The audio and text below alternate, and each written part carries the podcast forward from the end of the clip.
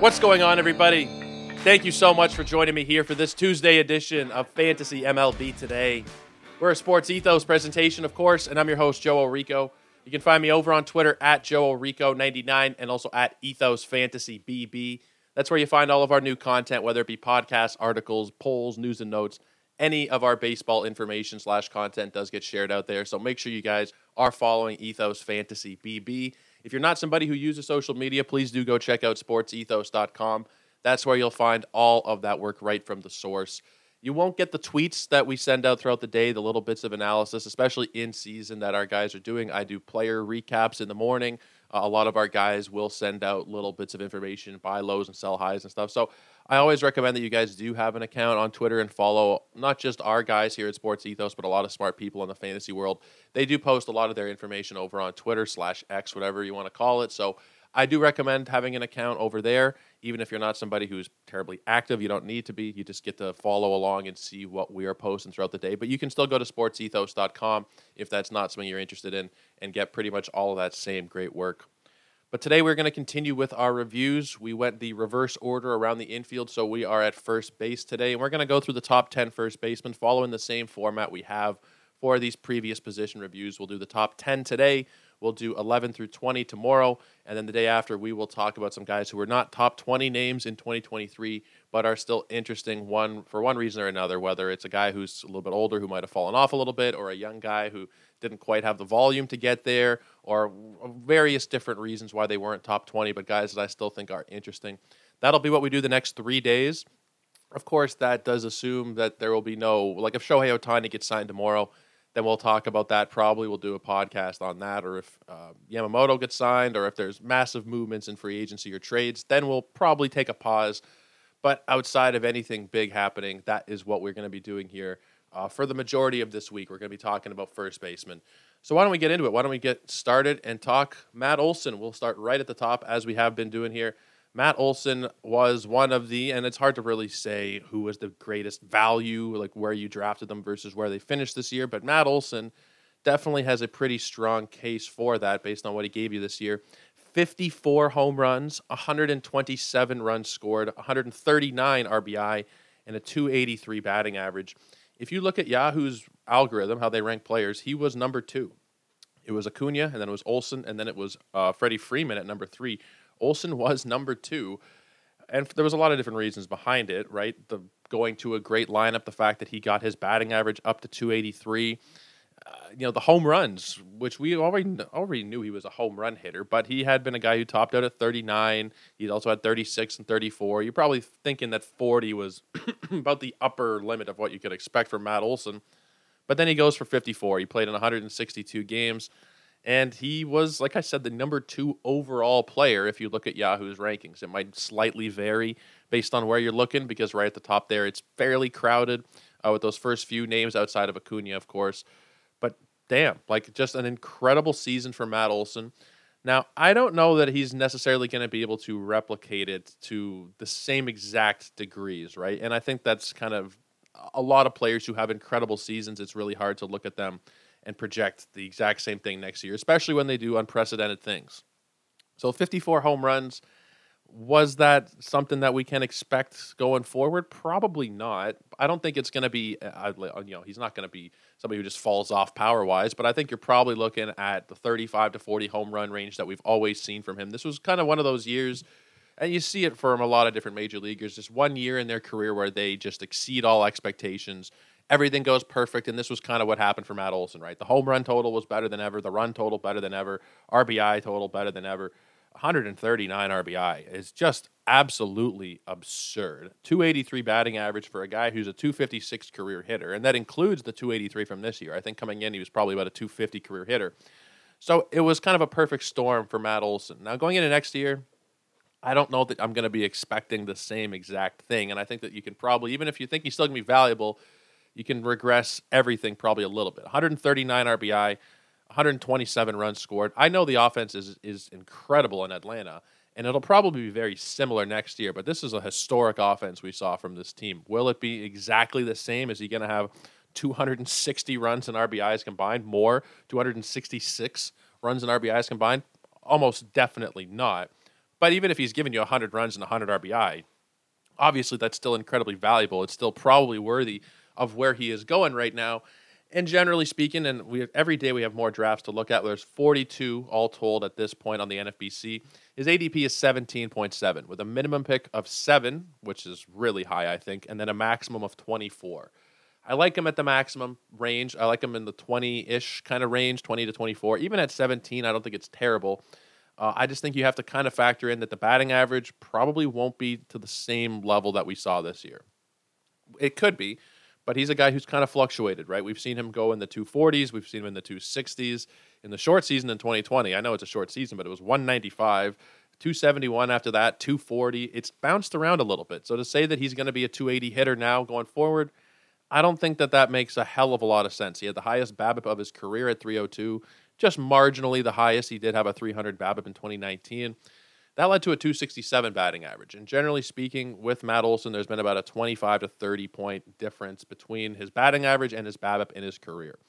So you're probably looking at something closer to a 280 BABIP. To you know, that's generally what he's been 279 for the career. Let's call it 280, 290 you're going to be regressing the batting average at least 10 or 20 points, at least, right? And we know Matt Olson, he could hypothetically be, you know, a 230, 240 hitter. And I don't think anybody would be that surprised. So you have to keep that in the back of your mind. The floor for the batting average, it's not amazing. Stolen bases are going to be essentially a zero. He had one this year. His career high is four. The projections the Steamer has out have him for one whether you want to have them for one, zero, or two. At that point, it doesn't really make a difference. Sometimes I'll argue, oh, it's not a zero. One is essentially a zero. It's not like it's seven or eight.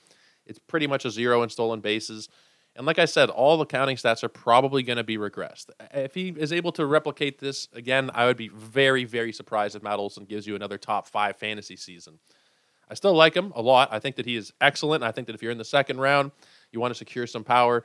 You already have a speed foundation in the first round then there's you know a good argument to be made that Matt Olson is a strong second round pick. But to push him up into the first round, I think is probably asking for too much. There's a lot of steals in the first round. There's almost none in the second round. There's really not that many guys you can go at, especially based on you know this current ADP 15 team landscape. There's not that many guys in the second round that you can really build a stolen base foundation from. You kind of need it in the first, whether it's Bobby Witt, whether it's anybody in that first round range, pretty much you know, there's a couple of guys who aren't massive pluses for stolen bases, but for the most part, first round, you got to take a stolen base guy. General rule of thumb.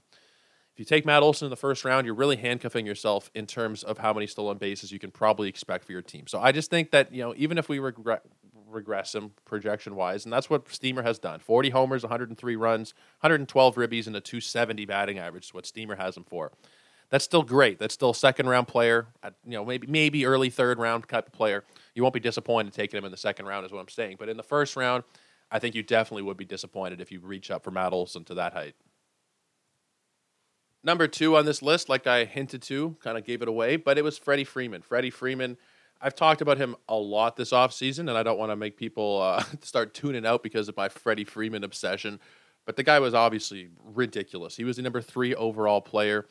He gave you 29 homers, 131 runs, 102 ribbies, a career high 23 steals, and a 331 batting average.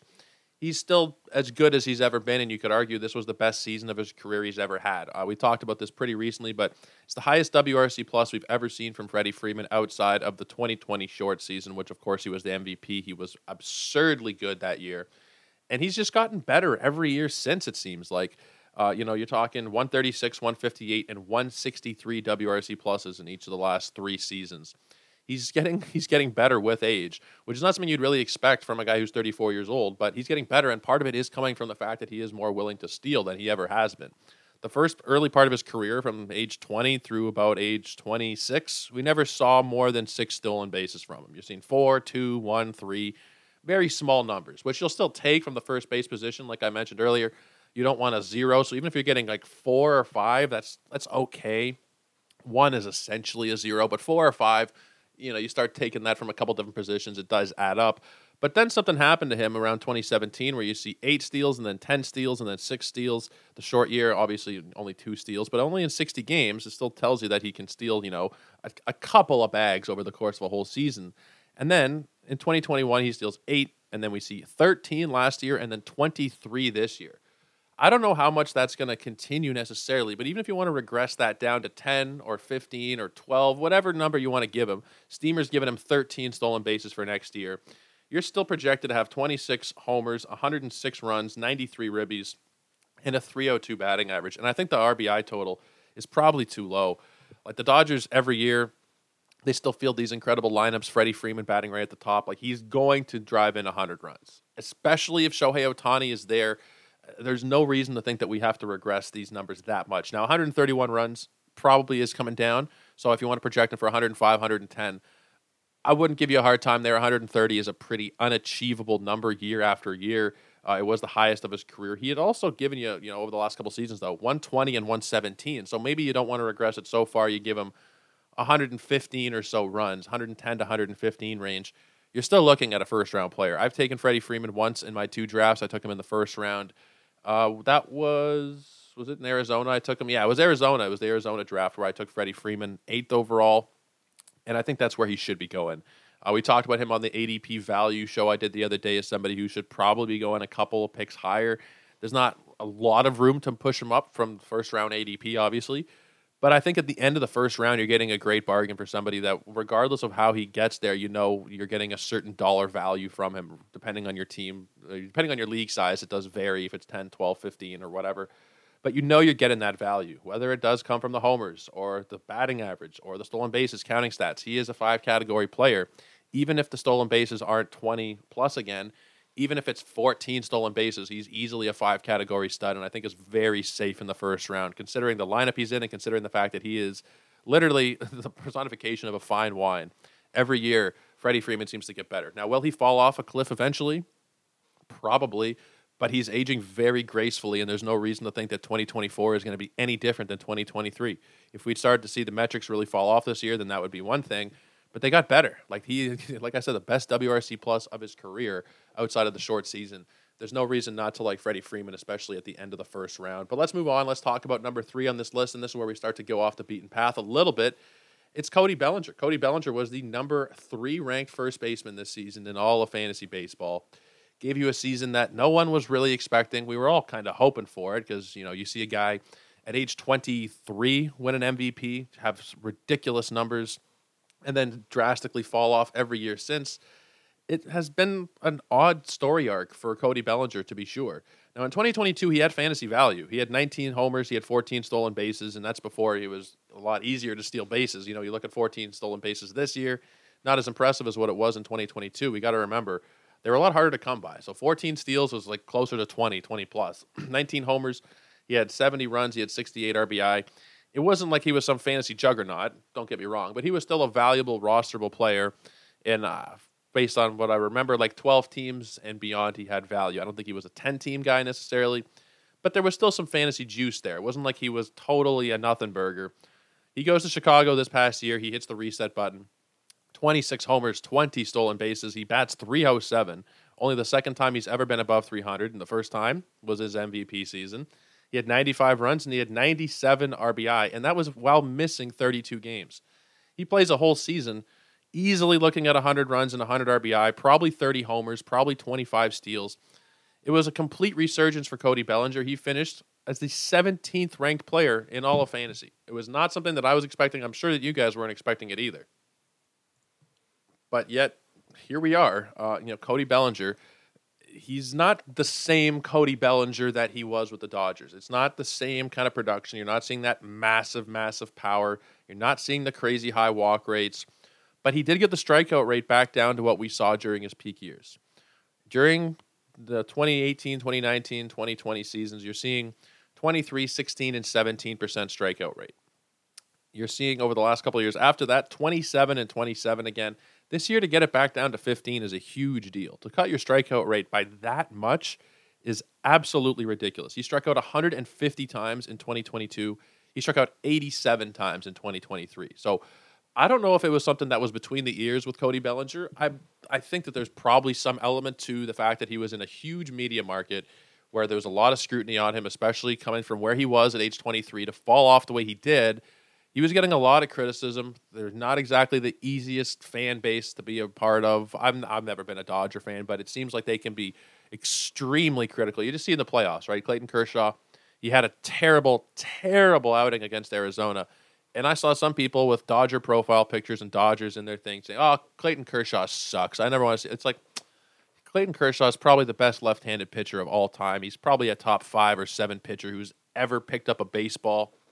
We don't need to disrespect him like that because you know he's hurt and he's not pitching well in the playoffs. Whatever it is, uh, just to illustrate the fact that Dodger fans can be kind of sour sometimes, and dealing with that for a few years while he was struggling I think that had an effect on Cody Bellinger. It's hard to actually put that you know to a number value, what kind of effect it actually had. But we saw getting out of Los Angeles, going to Chicago, which is not some small media market. Playing for the Cubs, you know, it's a storied franchise. It's still a big market. But I think it gave him an opportunity to focus more on himself and less on the bullshit surrounding everything else with the team and the fact that he's struggling and blah blah blah.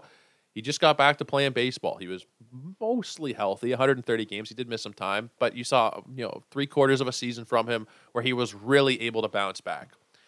Now, I have no idea what this means going forward for Cody Bellinger. I don't know if this is going to be what we see now, if he's going to regress back, if he's going to get even closer to what we saw, uh, you know, in his early seasons, if he's going to get closer to that MVP form again. I have no idea what he is going to look like. I know that I'm not crazy about the price, though. His ADP right now is 51. He has a minimum pick of 22, which I think is crazy. Like that's kind of where he finished this year. But to draft him in the second round, I think there's a lot, a lot better options that you could go for. Now his maximum pick is 88. So at that point, sure. I mean, if at pick 88, right, he was a top 20 player this season. There's no reason for him to fall that much. And even honestly, at 51, it's probably where he should be going. But it just feels a little bit too high to me, especially because this is the range where I've been kind of targeting pitchers in my early projections, in my early drafts that I've done, this fourth round kind of range is where I've been looking at a George Kirby, a Tyler Glasnow, a Pablo Lopez, a, potentially an Aaron Nola. Not where I'm really looking to take a batter. Now, if you are, you could probably do worse than Bellinger. He's going to be first base and outfield eligible next season. He had 84 games in center field, 59 games at first. So you're very solidly getting both of those positions secured for next year. So there is definitely value in having a guy you can put at either first base, you can put him in a corner infield spot, a utility spot, you put him in the outfield. There's a lot you can do with him. But I just think, first of all, we don't even know where he's going to be playing. We don't know what the environment's going to look like. We don't know what his lineup is going to be around him. So those right there are obvious variables. We have no clue if it's going to be a Coors type environment or if he's going to go to a huge ballpark. I have I literally have no clue where he's going. It there's a couple teams that seem to be making noise. If he goes to New York and goes to the Yankees, then I'm going to be very much in on him. And I think that 50-ish, 55 range is a good place for Cody Bellinger. If he goes to that short porch in New York with that left-handed swing of his, I think we're probably looking at 35 dingers. 30, 35, I think is probably what you can expect if he plays, you know, if he's healthy enough to give you 140-ish games that's probably what you're looking at in New York. Now, there's certain places where he could go that I would not be as happy. Off the top of my head, I can't even think of the, like one specifically. But if he goes to a lesser team and takes more money to go to a team that's maybe not quite there yet, where he just wants to have that security and sign, you know, an eight, ten year deal or whatever it is. So he takes more money and goes to an inferior team. That's a possibility. We see free agents do that sometimes. Then I wouldn't be as interested in him, obviously. But if he goes to even a reasonable offensive environment with a decent lineup around him, I think that there's room for Cody Bellinger to repeat roughly what we saw this year and be a 50 to 60 kind of range guy. I know it's not exactly the same, but I don't think we can expect second round value from him necessarily. But like I said, I honestly don't know. Like maybe this was the first step on the path to redemption for Bellinger, and maybe next year we see 38 homers and 120 runs and 118 RBI, and he steals 35 bags and he hits 320. I like, I don't think it's likely, but I'll be damned if I know what exactly what's going to happen with Bellinger based on his career path. It has been a complete roller coaster. So to say with any degree of certainty that he's likely to hit this many homers, he's likely to bat this, he's likely to have this many runs, I can't do it because first of all, like when he signs, we'll know a little bit better. But also, even if he was just staying in Chicago, there's a lot of up and down in Bellinger's career. So if you're looking for somebody where there's a reasonable floor, I don't know that he's the guy that you really want to be drafting. It could you could shoot for the moon, or you could maybe end up with not a drop, but you could maybe end up with a guy who you're starting because you drafted him high up. You have that sunk cost, and he's not performing. And there's really not that much security um, with in Cody Bellinger because at this point right now, if you're drafting, you're drafting blind. We have no idea what it's going to look like for him in 2024. So I am tentatively kind of out on that 51 ADP. I can understand it. And based on the argument that I'm talking about, I could kind of be more talked into it uh, than based on other points that I'll bring up. But I think overall, there are just safer players to go with in that round. And I think based on the way that I've been constructing my teams, even just in my head, thinking about, okay, I like this guy in round one, this guy in round two. Round four is not a place where I am generally in 15 team drafts taking a position player. It's where I want to start to look at some of these pitchers that's where you start to get some undervalued pitchers. You see it every year in that fourth round kind of range. There's some pitchers that should be going probably second or third round, and that's probably what I'm going to do for most of my leagues in 2024.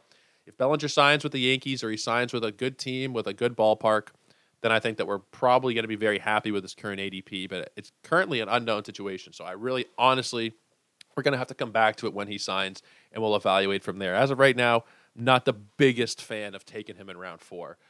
But let's move on. Let's talk Yandy Diaz. Yandy Diaz, man, 95 runs, 22 homers, 78 ribbies. And I think the big one here, a 330 batting average for Yandy. That was what saved a couple of my teams this year. Him bringing up the batting average numbers. Now, we've talked about him a little bit because he was eligible at third base this past season.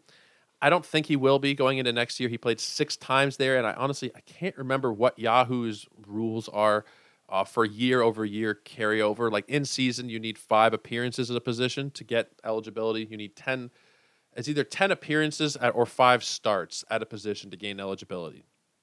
I'm not 100% sure how that will work in the offseason. Sometimes these sites change over their rules. So I'm honestly not sure about third base, but for sure, Yandy will be first base eligible coming into next season.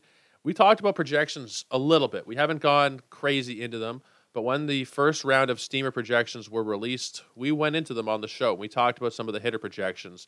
And one of the kind of big ones for me that stood out was Yandy Diaz. It's not so much the actual numbers that will blow you away. It was the WRC plus, which is kind of just overall encompassing the offensive numbers that you're getting from a guy. The leaderboard, the projected leaderboard, is Yordan Alvarez at one, Juan Soto at two, Ronald Acuna three, Aaron Judge at four, Vlad Guerrero Jr. at number five, and then Yandy Diaz at number six. He's projected for 21 homers, 100 runs, 72 RBI, four steals, a 12% walk rate, and a 295 batting average.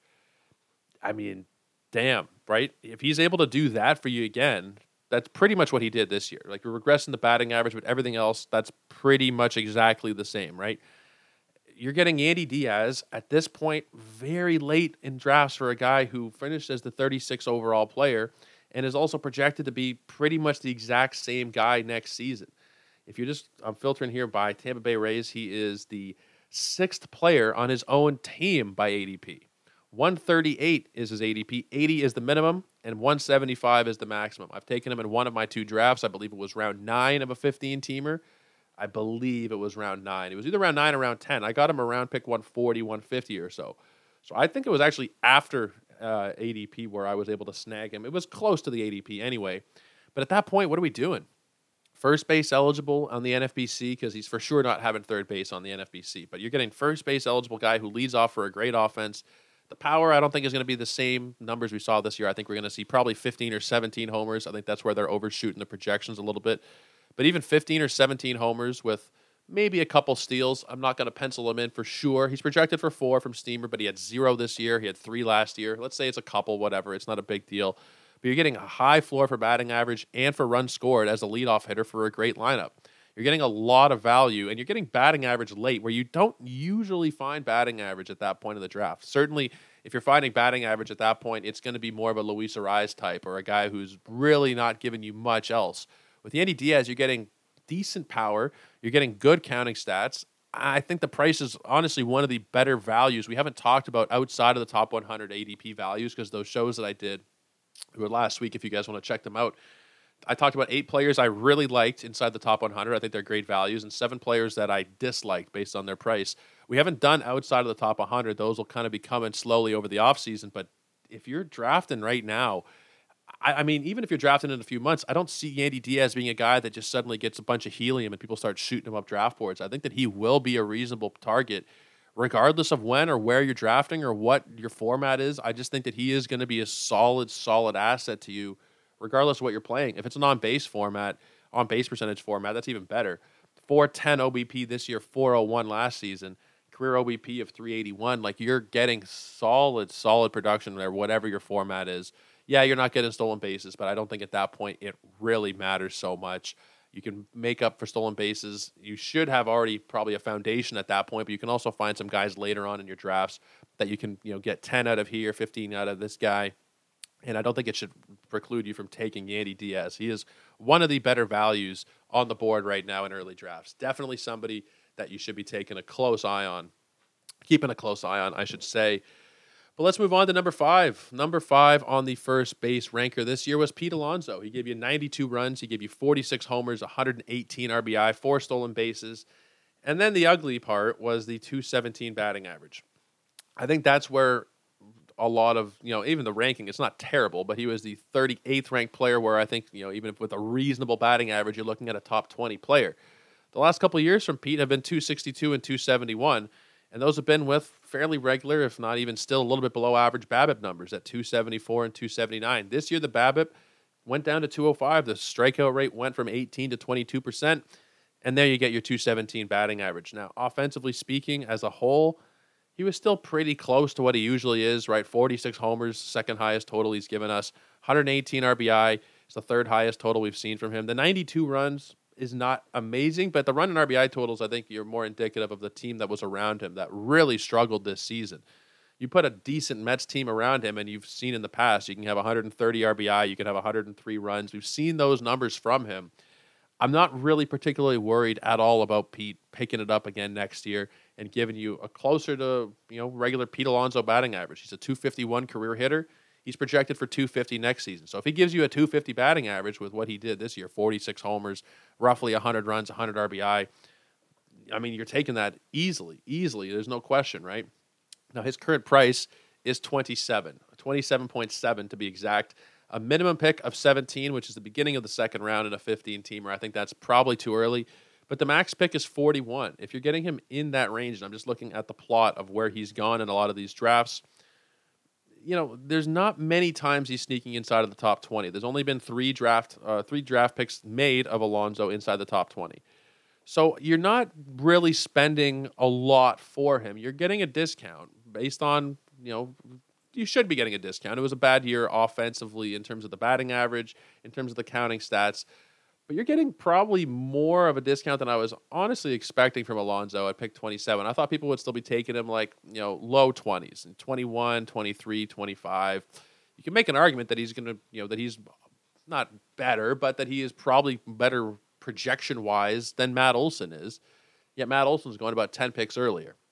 At that point, and when you're talking early, early rounds, because 10 picks between pick 300 and 310 doesn't really matter, but between 17 and 27, you know, you can you could forego Matt Olson in the second round potentially, and maybe get Pete Alonso at the beginning of the third. It depends on your draft room. It depends on the way that things are shaping out. But you're getting sim- very similar production that you can be expecting from Olson out of Alonso, right? I mean, it's it's very similar projections that you're going to get from both of them. And I think Alonso is the more talented guy with the more raw power generally speaking, I think they're they're honestly very close. You one guy's on the right side, one guy's on the left side. That's the biggest thing you can take away here, really. But Pete Alonso is probably being drafted too late. Honestly, that that's the big takeaway for me here. I mean, he still gave you 46 homers and 118 ribbies in a down season, right? If he's able to give you a regular season like we saw in 21 or 22, then you're probably looking at you know if he did what if he had the offense around him that the Mets had in 21 and 22 over this past season, you're looking at probably 100 runs, 100 I don't know, 110 runs, 130 RBIs probably because he already had 92 and 118. I know it's kind of hard to push it up too much from there, but the team around him just sucked. The team really was terrible, and we knew it very early on. There wasn't much to play for for the Mets this season. I don't know how much that impacts you mentally, physically. I don't know. But I know that Pete Alonso is not somebody that I'm really going to let fall past me. If I'm picking at the beginning of the third round, there's no way I let Pete go past me. Again, a lot of it depends on your roster construction. Maybe you need to try and make up some steals there because you took a pitcher in round one, or because you ended up taking Yordan Alvarez or something, and maybe you need stolen bases. So it doesn't fit every single roster construction. But I think Pete Alonso is going to be a very, very nice piece at the end of round two, beginning of round three. If you're talking 12 team drafts, he's almost certainly going in the third round. So I think that that's where you find a lot of value is these guys who are being pushed down because of slightly down years, but when it really wasn't their fault necessarily. I think it was just a bad season from Pete, but I don't expect that to continue going forward. Hammer him at the end of the second, beginning of the third, in my opinion. Next up here at number six is a personal favorite of mine, somebody that I have a couple of shares of this season that really paid off. Took him in a draft and hold league, the one that we did actually last year when I was in Arizona. And he was a great value in drafts. He was somebody that did a lot better than I was expecting, specifically in terms of stealing bases, and that's Christian Walker. Christian Walker gave you 33 homers. He gave you 86 runs, 103 RBI, 11 stolen bases, and a 258 batting average. Across the board, Christian Walker these last couple years has been so impressive on both sides of the ball. Defensively, he's been really, really good. Offensively, he's gotten back to that 2019 form. And we talked about this a lot on last year's podcast with Christian Walker. That he seemed to really be doing very similar things to what we saw in 2019. 2019 was his first year, was his breakout season. Not his first year, but his first full year. And he gave you 29 homers, he gave you 86 runs, he gave you 73 RBI. He was walking above a 10% clip, and he had a 260 batting average. Now, a lot of people kind of discarded that, and I was among them at first because 2019, I mean, Jeff McNeil, and you had crazy guys hitting 20 plus homers, and the ball was bouncing all over the place. And it was like, okay, how much can we really read into the numbers we're seeing this year? Not a hell of a lot, in all honesty, because a lot of what we saw in 2019 was bullshit. Guys that we're seeing have massive power seasons that never got back there. Jeff McNeil is a great example, and I love Jeff McNeil as a player, but just look at what he did in 2019 and get back to me and tell me what you think about the baseball that year. So there was reason to discount a lot of these seasons that we saw where the guys were hitting massive home run totals, especially because the next couple years for Christian Walker, 2020 you can't really count it because it's whatever, you know, it's 57 games. But 2021, he played 115 games, he had 10 home runs. And then we're thinking, okay, he was one of those guys who was one of those fraudulent 30 home run guys, 29, but you know what I mean. One of those fraudulent guys in 2019 who just really benefited from the ballpark or excuse me, from the ball, uh, not the ballpark, from the ball bouncing all over the place, and he was not in reality this good. It seemed to be true. But last year, he hit 36 homers, he had 94 RBI. He got the walk rate back above 10% for the first time. He also, coincidentally, got the strikeout rate below 20% for the first time in his career. 19.6, and then this year lowers it again. I know it's very incremental, but to 19.2. Keeping that strikeout rate below 20% is huge for a power hitter. It will not just that, but it's one of the factors that will allow them to keep their batting average relatively high, even though they're hitting a lot of home runs. You don't see that combination terribly often. Guys who are hitting 30 plus homers and not killing you in batting average, you see it in the first couple rounds of drafts. Once you get outside of that, guys like Christian Walker were kind of anomalies. 258 batting average doesn't sound like it's the craziest thing in the world, but when that's your worst category, you're I mean, you're doing pretty damn okay for yourself.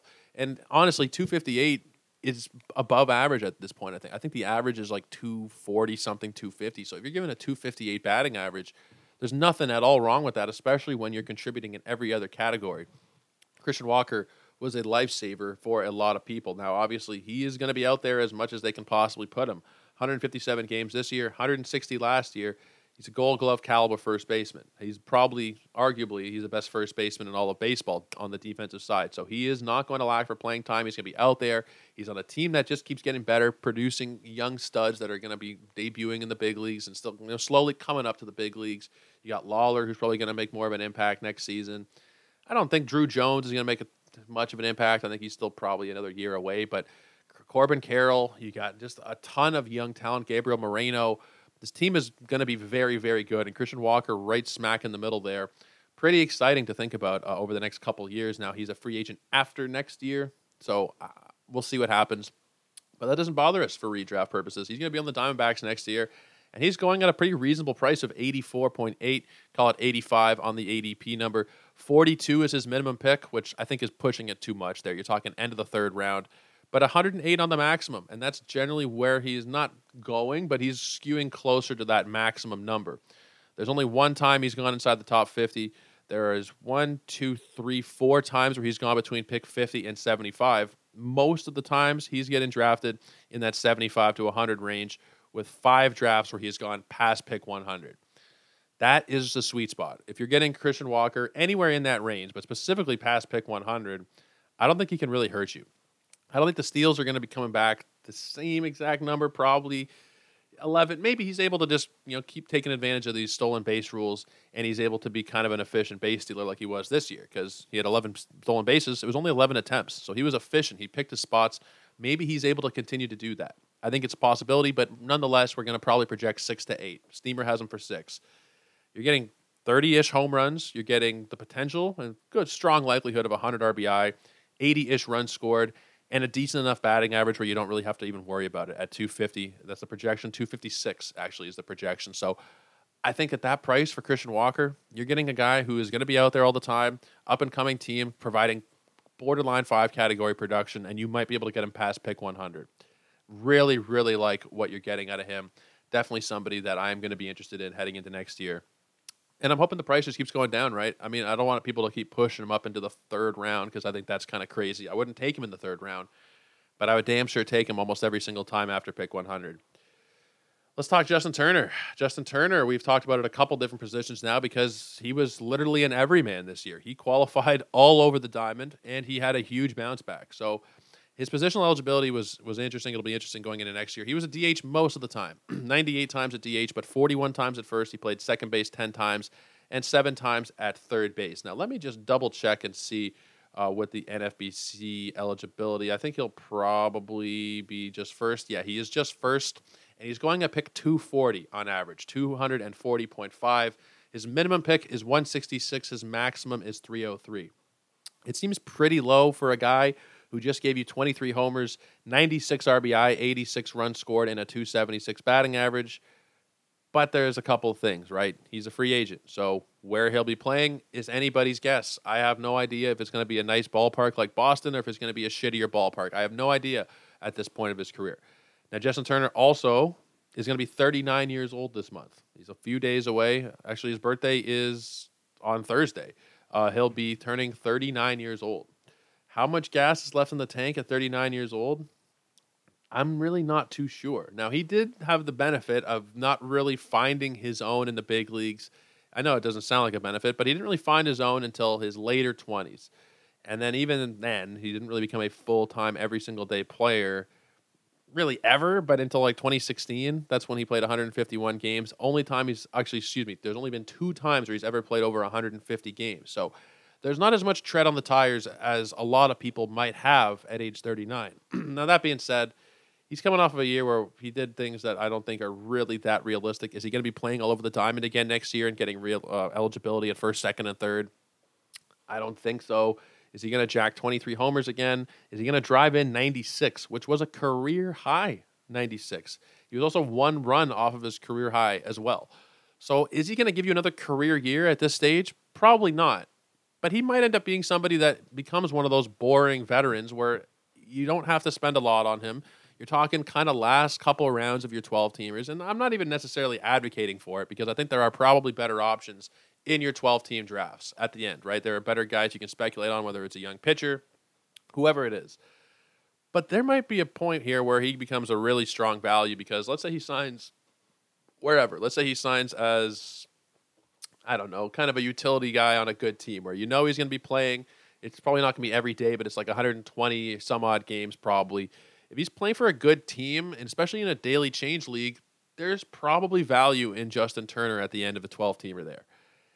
Now, in most formats, I don't think he's going to be that interesting, right? I, I, think that there just comes a point where the price is so low, and you're talking about a guy who this year was a top 100 player. He's a top 70 player, actually. He ranked number 69 on Yahoo's player rater. I don't think he's going to do that again, but we're drafting him 200 picks later than where he finished last year. I think it's worth a flyer in a couple leagues, specifically if you're a volume player.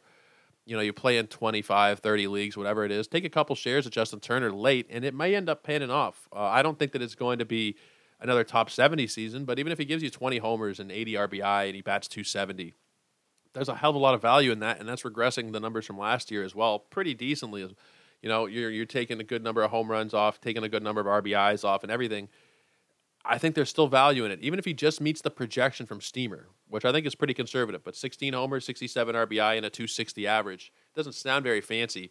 But if you're talking especially like a draft and hold format where you're looking for bodies, you're looking for any kind of fill in players throughout the season, he might end up having some value. He's not a huge target of mine, but not somebody that I am ready to just write off either. I think that there's still a chance that we see a decent season from Justin Turner next year. Of course, it'll really depend on where he goes uh, in free agency. But let's talk Luis Arraez. He is next up on this list, number eight in terms of first baseman this season. And honestly, I don't know how to feel about Luis Arraez. I think that he's fine enough. He's not somebody that's ever going to be a massive target of mine. He's just somebody that I think fits specific builds where if you're really looking to boost your batting average a bit, he does make sense. Now, his price is all over the place. Someone took him at pick 51. That I think is egregious. There's no reason at all to take him at pick 51, but his maximum pick was 256. That's huge. More than 200 pick gap between the minimum and maximum. That's not something you see very often, especially for somebody that does have a minimum pick that high. 164 is where he's settling in on the ADP scale the majority of the time in these drafts, he's going about pick 150 or so. That's generally where he has fallen in. And I'll and honestly, at that point, I think you'll probably take him 150, 160. It's specific builds, right? If you're taking a team, if you have a team where you got batting average all throughout, you got Corey Seager, you got Yandy Diaz, you got Bo Bichette, you got guys all over the place that are going to be 280, 290 and above I don't know that Arraez really helps you that much. I think that at that point you're probably misallocating your draft capital. But if you have a team where you have Kyle Schwarber and Pete Alonso and you know you're trying to boost up your batting average later on, then that's where he's perfect, right? I don't think he's going to be a huge asset fantasy wise, but in certain builds he really can be. And this year, I mean to his credit, he was a huge asset. He was a top 80 player. It was all on the back of his batting average, which ended up being 354 but you still got 69 RBI, you got 71 runs, 10 homers. He does a little bit of other stuff to the point where it's not solely batting average, to the point where like Jon Berti's just the steals guy. Like it's not to that extent. You're still getting a little bit of production. It's not great though. It's it's really not great to the point where he should be being drafted ever in the top 100. If he has a season, and you know we saw it a couple years ago, like what if it's 315 in batting average or 290? If it's 290 with nothing else going on, then that's where there's really a problem. Now, he was 350 this year with not a lot else going on in the counting stats. He can make up for it because 350 is obviously 350, right? Especially over 600 plus plate appearances. That's going to that's going to make a dent. But if it goes down to like 310, 320, which would still be great, that's where you're kind of losing that extra edge you'd get from Luis Arraez. So as much as I like him, he's not a guy that I can just say you take on every team. If he falls and falls and falls and you're getting him at 250, uh, sure, I pick 250, take him on every team. Where he's going, I pick 150 to 160 range. I think he's really, really build specific for me. Let's talk about number nine, and we got Paul Goldschmidt. We finally got the Paul Goldschmidt, the guy who was the reigning MVP, barely a top 10 player at his own position. It's sad to see, but you got to remember Paul Goldschmidt is also 36 years old now. He's going to start to regress a little bit. Now, that being said, still a top 100 season. Still very good numbers. He gave you 89 runs, 25 homers, 80 RBI, and 11 stolen bases to go along with a 268 batting average. It's still very good. The problem is you're paying King's ransom prices last year, second, third, fourth round, depending on when you drafted and where you drafted, because you were taking the reigning National League MVP, right? He was coming off of a year where he had 35 homers, he batted 317, a 176 WRC plus. It was a seven WAR season he was an absolute monster, and he finally got that MVP that eluded him in Arizona that he probably should have had in maybe 2015 or 2013, uh, even 2017. There was a lot of incredible years where he put up in Arizona, so it's good that he got an MVP. Side note, it probably also punched his ticket to Cooperstown. But I think we have to start looking at him from a fantasy point of view as not nearly the asset he once was. He is definitely, definitely starting to fall off. And he's still going to be valuable, right? Like I still think that the St. Louis offense is great. I've talked about this a lot. I don't think that they're going to be just some shitful offense because they're even this year when they were a bad team they weren't. They were still very good. They still have a lot of great pieces. Goldschmidt, Arenado, you got Jordan Walker, Contreras, Nolan Gorman, Nootbaar, potentially Tyler O'Neill if they ever figure that shit out. There's a lot of talent in that lineup. So I don't think that you can just say, oh well, the Cardinals aren't going to be good. I think they're still going to be very good, and I think Paul Goldschmidt will still have value. Now, he is the most expensive Cardinal in drafts right now. He's not going off the board until pick 75, though. Minimum pick of 40, maximum of 99, so he's always going to be a top 100 guy by the looks of it. But that price is about three or four rounds later than we saw last year, and it should be But at that point, this, you know, this is what we've talked about a lot, and this is something that was a big takeaway of mine going down to Arizona, and specifically Dave Potts talking about this. Dave Potts with RotoGrinders. Uh, a couple times he's won the Milly Maker and DFS baseball, one of the smarter baseball minds in the in the world. And he talks about how the best way to construct teams a lot of the time is to take these guys that are falling in drafts that you can still, you know, you know what you're going to get, generally speaking, even if it's not going to be to the same extent. Like Goldschmidt, I don't know right now if you can necessarily like pencil him in for certain numbers because he might regress a little bit more, but you generally know you're getting 20 plus homers, you're getting roughly 10 stolen bases, you're getting like a 270 batting average, good counting stats in that lineup. You know exactly what you're getting and you're getting him cheaper than you have been in years past. It's not a straight rule of thumb where this all every single time is going to work out because there are guys who are pushed down boards occasionally, and there's good reason for it. And Paul Goldschmidt, absolutely, don't get me wrong, should be pushed down the board. But it also becomes a point where it's like, okay, pick 75. Is there that much going on in that range where I can really justify passing up Goldschmidt over and over if I need a first baseman? I don't know. He's still a five category guy, as much as some people might not like to hear it. You're getting 10 stolen bases from your first baseman. That's more than plus. That is, you know, absolute gravy. You're getting 25 homers. You're getting 89 runs, 80 RBI. It's just because we drafted him expecting first round value again this year, which maybe we shouldn't have done. Uh, maybe we should have, because uh, I think honestly, the way his career had gone, there was no real way to project that he was going to fall off coming into this season. And the fall off wasn't even that bad. It wasn't like he hit 17 home runs and he batted 242. It was still a very, very good season from Goldschmidt. So you take that knowledge and you say, okay, I know it's not going to be to the same level that it's always been with Paul, but he's still going to be giving me, you know, top 100 value. And it's a much, much regressed uh, price than what I've been paying the last several years for Goldschmidt. You might be a huge Goldschmidt fan, an Arizona guy, a St. Louis guy, and you want to draft him every year. This is a good year to draft him because the price is cheaper than we've seen it ever. I don't know the last time you were getting Paul Goldschmidt in the 70s. It was probably like 2012, like if even. I don't even know. But he has not ever been somebody in the time that I've been playing fantasy baseball that you could ever get this cheap. And there is an appeal to that. I don't know if he's going to continue to fall off next year, but I think this is kind of a plateau he'll hit for the next couple of years. He won't be that superstar. He won't be hitting 35 homers and you know hitting 320 again.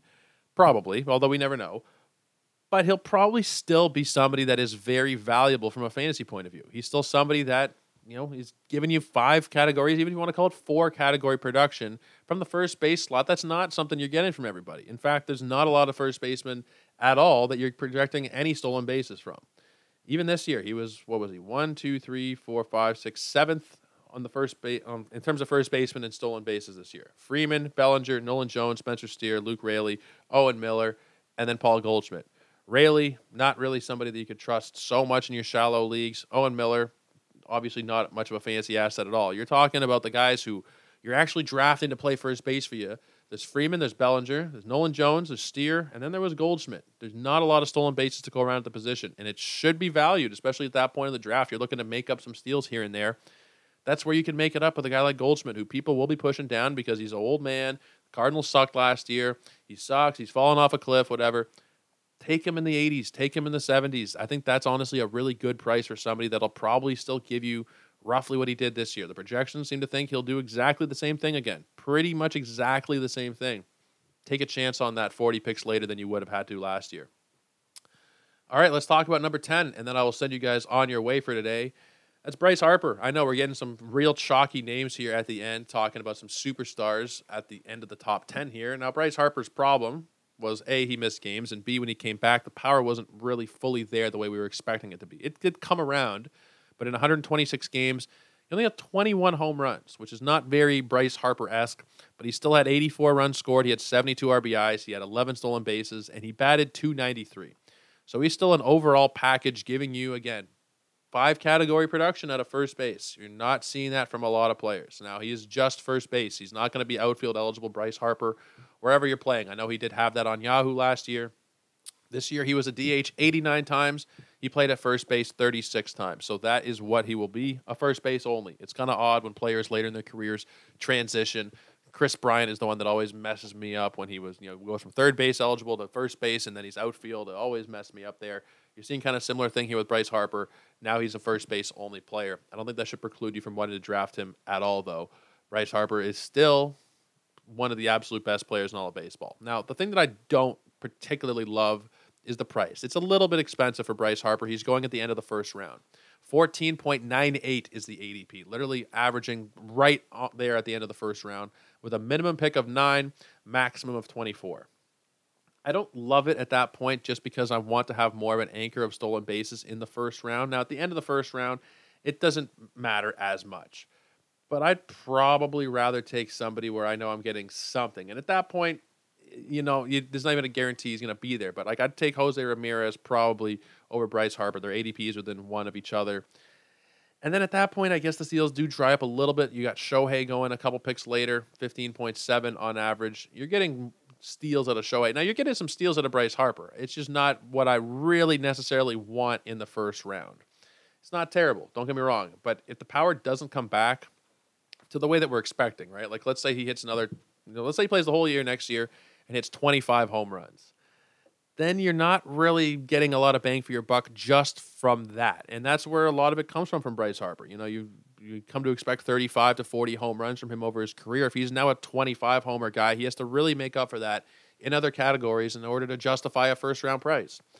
Now the batting average has gone up over the years, but it's not gone up to the point where it's solely carrying you, right? 293 this year, 286 last year, uh, 309 the year before. It's very good batting averages but it's not like a 320 to 330 kind of range. Like he could very realistically hit the projection here, which is 283, which would be good, but he's not bringing you up a hell of a lot at that point, especially if the home runs don't come back. If the power is not there this season, then that price is going to look pretty bad in the first round. If the stolen bases go down, because he's not been a guy that you can consistently rely on for double digit steals in his career. We have seen him do it multiple times, we've also seen four stolen bases from him. We've seen six, we've seen two. We've seen, you know, 21, you know, on the other side of that example, you know, we have seen him go for massive stolen base numbers. But I think the fact that it's always kind of bouncing around leads me to believe that you can't really project that. You, I mean, we're going to have to project something, but I think it could easily be just as easily be six as it could be 18 stolen bases. So, well, he seems like a good, solid floor play at the end of the first round. I don't know that he necessarily is if if you knew he's playing a full season, if you knew the power is going to be there the way it was when he was younger, then sure he's a first round pick. But right now, I think you know, and I said don't let it preclude you from drafting him. I think that you're probably better off if he is a turn pick.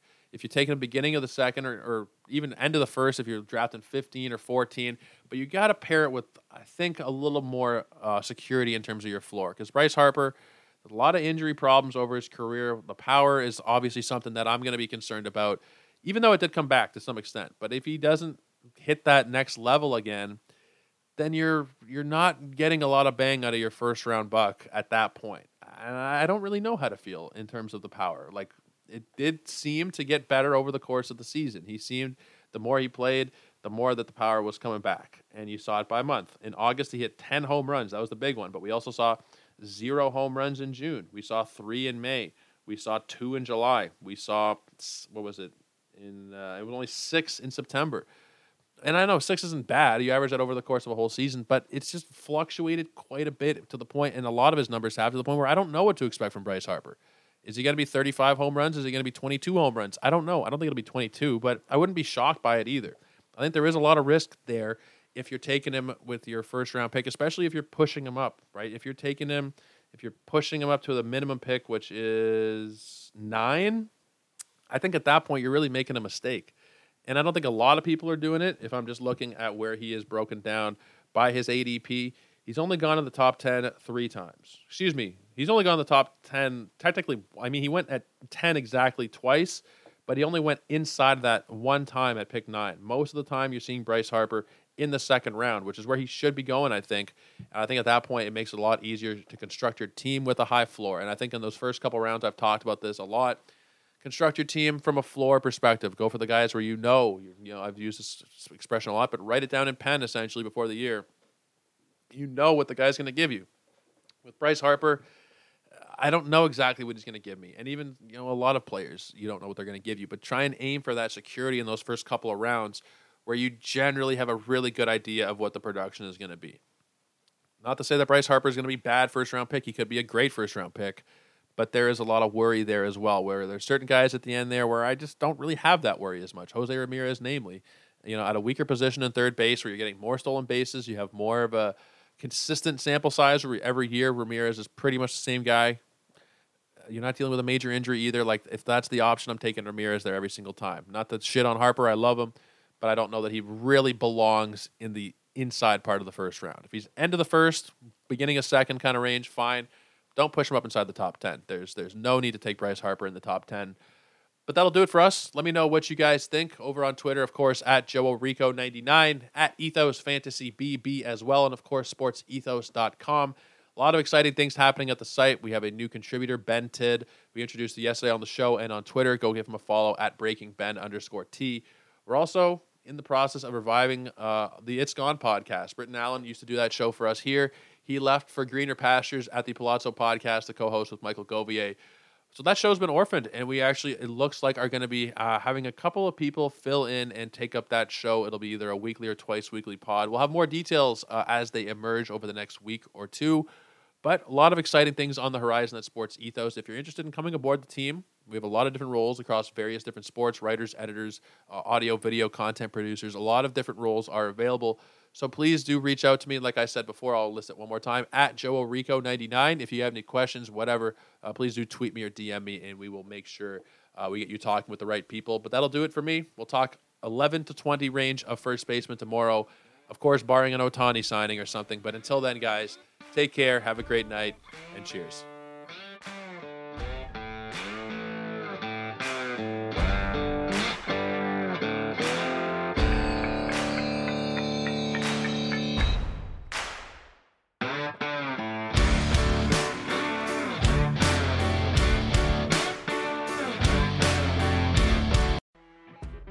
You know, when you're listening to a true crime story that has an unbelievable plot twist that makes you stop in your tracks? That's what our podcast, People Are the Worst, brings you with each episode. I'm Rachel. And I'm Rebecca. We're identical twins who love true crime cases that make you say, didn't see that coming, and we hate the people responsible for them. Listen to People Are the Worst now on Apple, Spotify, or wherever you get your podcasts.